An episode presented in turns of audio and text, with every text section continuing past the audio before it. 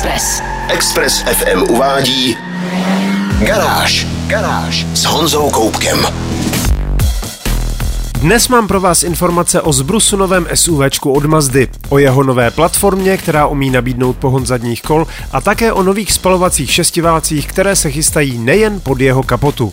Povíme si také o návratu značky MG na náš trh a o připravovaném spojení Hondy s jedním z nejznámějších technologických gigantů Japonska. Ze všeho nejdřív ale otestuju Toyota Pro Ace, mikrobus s velmi zajímavou vestavbou od české firmy. Já jsem Honza Koubek a vítám vás v garáži na Expressu. Test mezi plynu. Toyota Pro Ace je původně užitková dodávka, která se ale prodává i ve verzi Microbus a často slouží jako opravdu velké rodinné MPVčko. V testu už jsem jí měl a dokonce ne jednou. Svezl jsem se v několika verzích, protože téměř totožné auto se vyrábí i pod značkami Opel, Citroën a Peugeot, přičemž zrovna Peugeot má celkem výrazně jiný interiér. Tentokrát ale nešlo ani tak o Toyota Pro Ace jako takovou, jako spíš o zajímavou vestavbu, kterou testovací auto vezlo na palubě. Pro Ace se vyrábí v několika verzích. Já měl delší karoserii L2 a nejsilnější nabízený dvoulitrový turbodiesel o výkonu 180 koní s automatickou převodovkou. I velké dodávce poskytuje celkem slušnou dynamiku. Zároveň je ale pravda, že s takovým autem vás nic nenutí jet nepřiměřeně rychle. Toyotě se líbí klidná a plynulá jízda, při které převodovka nemusí příliš podřazovat a motor zůstává v příjemném poli otáček. Testované auto bylo ve střední výbavě, ale za příplatek mělo ještě dva balíčky, ve kterých nechyběl slušně naladěný adaptivní tempomat, který zpříjemňoval i delší cesty a infotainment, který má sice relativně malou obrazovku a na dnešní dobu ne zrovna nejrychlejší vnitřnosti, ale standardně umí protokoly Android Auto i Apple CarPlay, což při vícehodinové jízdě také přijde vhod. Poloha za volantem je trochu dodávková, ale sedačky jsou pohodlné, mají loketní opěrky i na vnitřních stranách a zvuková izolace na danou třídu také není špatná. Zajímavější to ale bylo za předními sedačkami. Druhá řada sedadel byla ještě částečně na místě, ale za ní už se rozkládala vestavba od liberecké firmy Visu. Její konstrukce se skládá z ocelového rámu, který leží na podlaze vozu a je připevněn stahovacími popruhy k originálním montážním okům.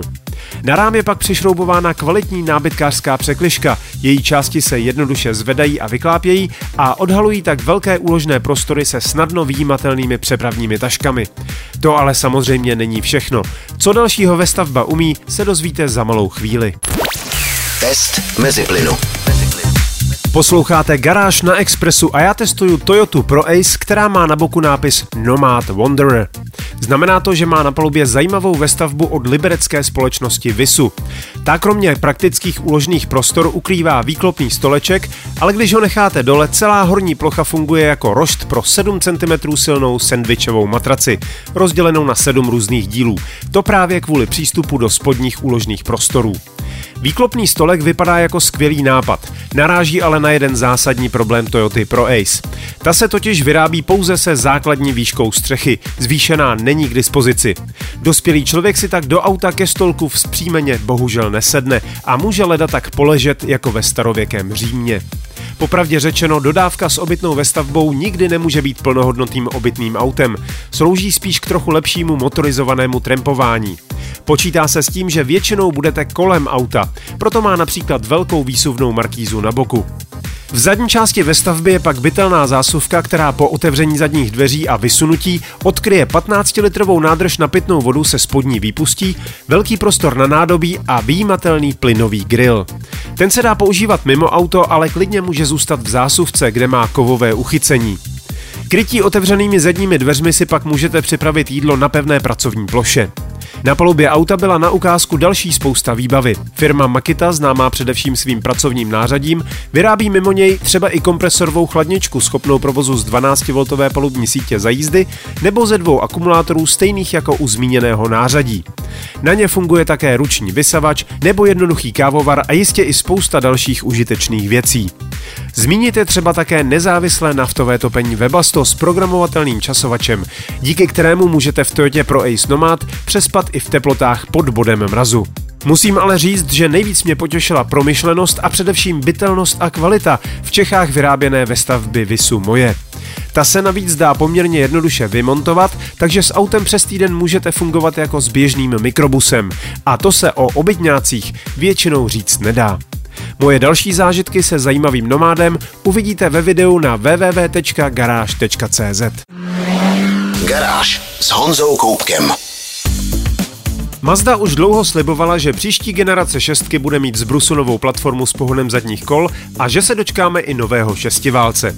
Ještě předtím ale přijíždí nová Mazda CX-60, zatím největší SUV značky, které ovšem stojí přesně na té bajné platformě, kterou bude mít i příští šestka.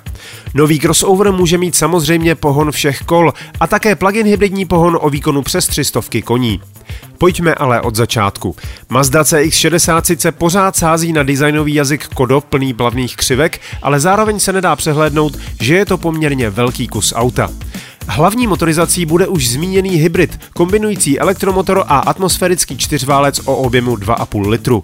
Ten má sám o sobě 192 koní a 261 Nm, zatímco elektromotor se chlubí 135 koňmi a 250 Nm. Společně dokážou maximálně vyvinout 327 koní a rovných 500 Nm. A to zní, jakože to i na relativně velké SUV bude celkem dost. Zrychlení na stovku by měla Mazda CX-60 zvládnout za 5,8 sekundy a díky akumulátoru o kapacitě 17,8 kWh ujede čistě na elektřinu tabulkově nějakých 63 km. Nabíjení běžným střídavým proudem pak trvá zhruba 4 hodiny. Hybridní verze bude k mání výhradně s pohonem všech kol e-Active AVD. U ostatních motorů bude za příplatek, standardem bude pohon zadních kol. Další dvě motorizace budou také úplně nové. Půjde o naftový a benzínový řadový šestiválec s 48V mild hybridním systémem. Mazda nejdřív o těchto nových motorech nezveřejnila další informace, ale pár dní po odhalení CX-60 je naopak odtajnila. Jsou ovšem natolik zajímavé, že se k ním dnes ještě vrátím v samostatném vstupu.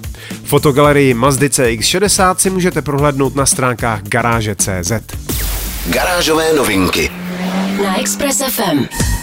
Posloucháte Garáž na Expressu. Automobilka Honda oznámila, že pro vývoj nové generace elektromobilů spojí své síly s elektronickým a technologickým gigantem značkou Sony. Možná si vzpomínáte, že japonský výrobce spotřební elektroniky, který v poslední době sbírá úspěchy mimo jiné i se svou herní konzolí PlayStation 5, už před pár lety představil vlastní koncept auta. Sony Vision S byl sedan střední třídy a následoval ho Vision S02 jakožto předobraz SUVčka. Byla založena divize Sony Mobility, ovšem zdá se, že se od začátku nepočítalo s tím, že by firma vyvíjela auto, byť elektrické, od začátku sama. Spíš šlo o námluvy, hledání zkušenějšího partnera. Honda podle všeho perfektně splňovala všechny požadavky a tak bylo spojení požehnáno vznikem nové společnosti, která dostala jméno, jaké mohli vymyslet skutečně jen Japonci. Jmenuje se totiž New Company, tedy nová společnost.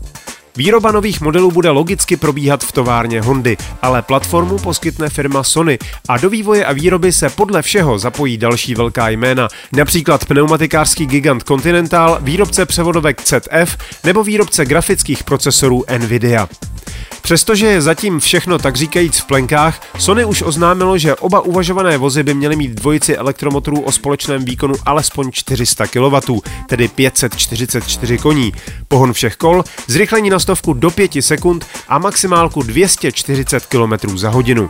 Sedmimístné SUV bude o trochu pomalejší, zejména kvůli hmotnosti kolem 2,5 tuny. Sedan bude přibližně o 200 kg lehčí. Bude velmi zajímavé sledovat, které z dosud čistě technologických společností se do výroby elektromobilů ještě zapojí. Hodně se mluví o pomalém, ale neustálém vývoji elektromobilu značky Apple a vzniká i spousta dosud neznámých startupů. Konstrukce elektromobilu je zkrátka výrazně jednodušší než v případě spalovacího auta. Jenže dlouhodobé zkušenosti tradičních automobilek v oblasti jízdních vlastností, ergonomie, pohodlí a dalšího se nedají jen tak jednoduše obejít. Více informací hledejte na www.garage.cz. Garáž. Kousek od mého pražského bytu parkuje jeden ze sousedů ve své garáži krásné červené MG. Klasický britský roadster vytahuje jenom v létě o víkendech a je to opravdu náramná podívaná.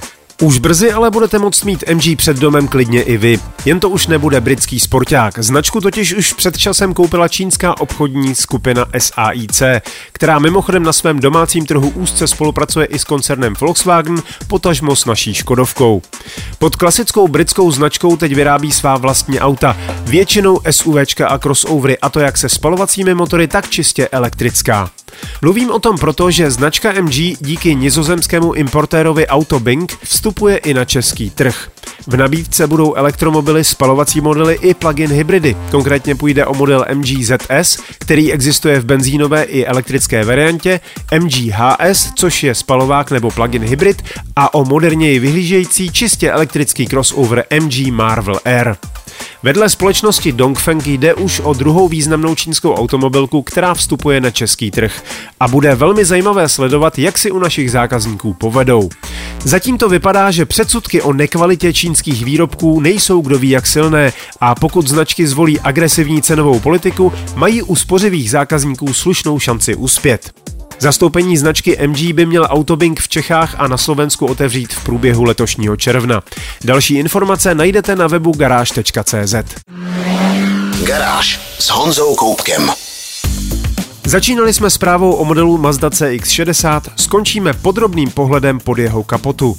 Mazda totiž s mírným spožděním zveřejnila podrobnosti o svých připravovaných šestiválcových motorech.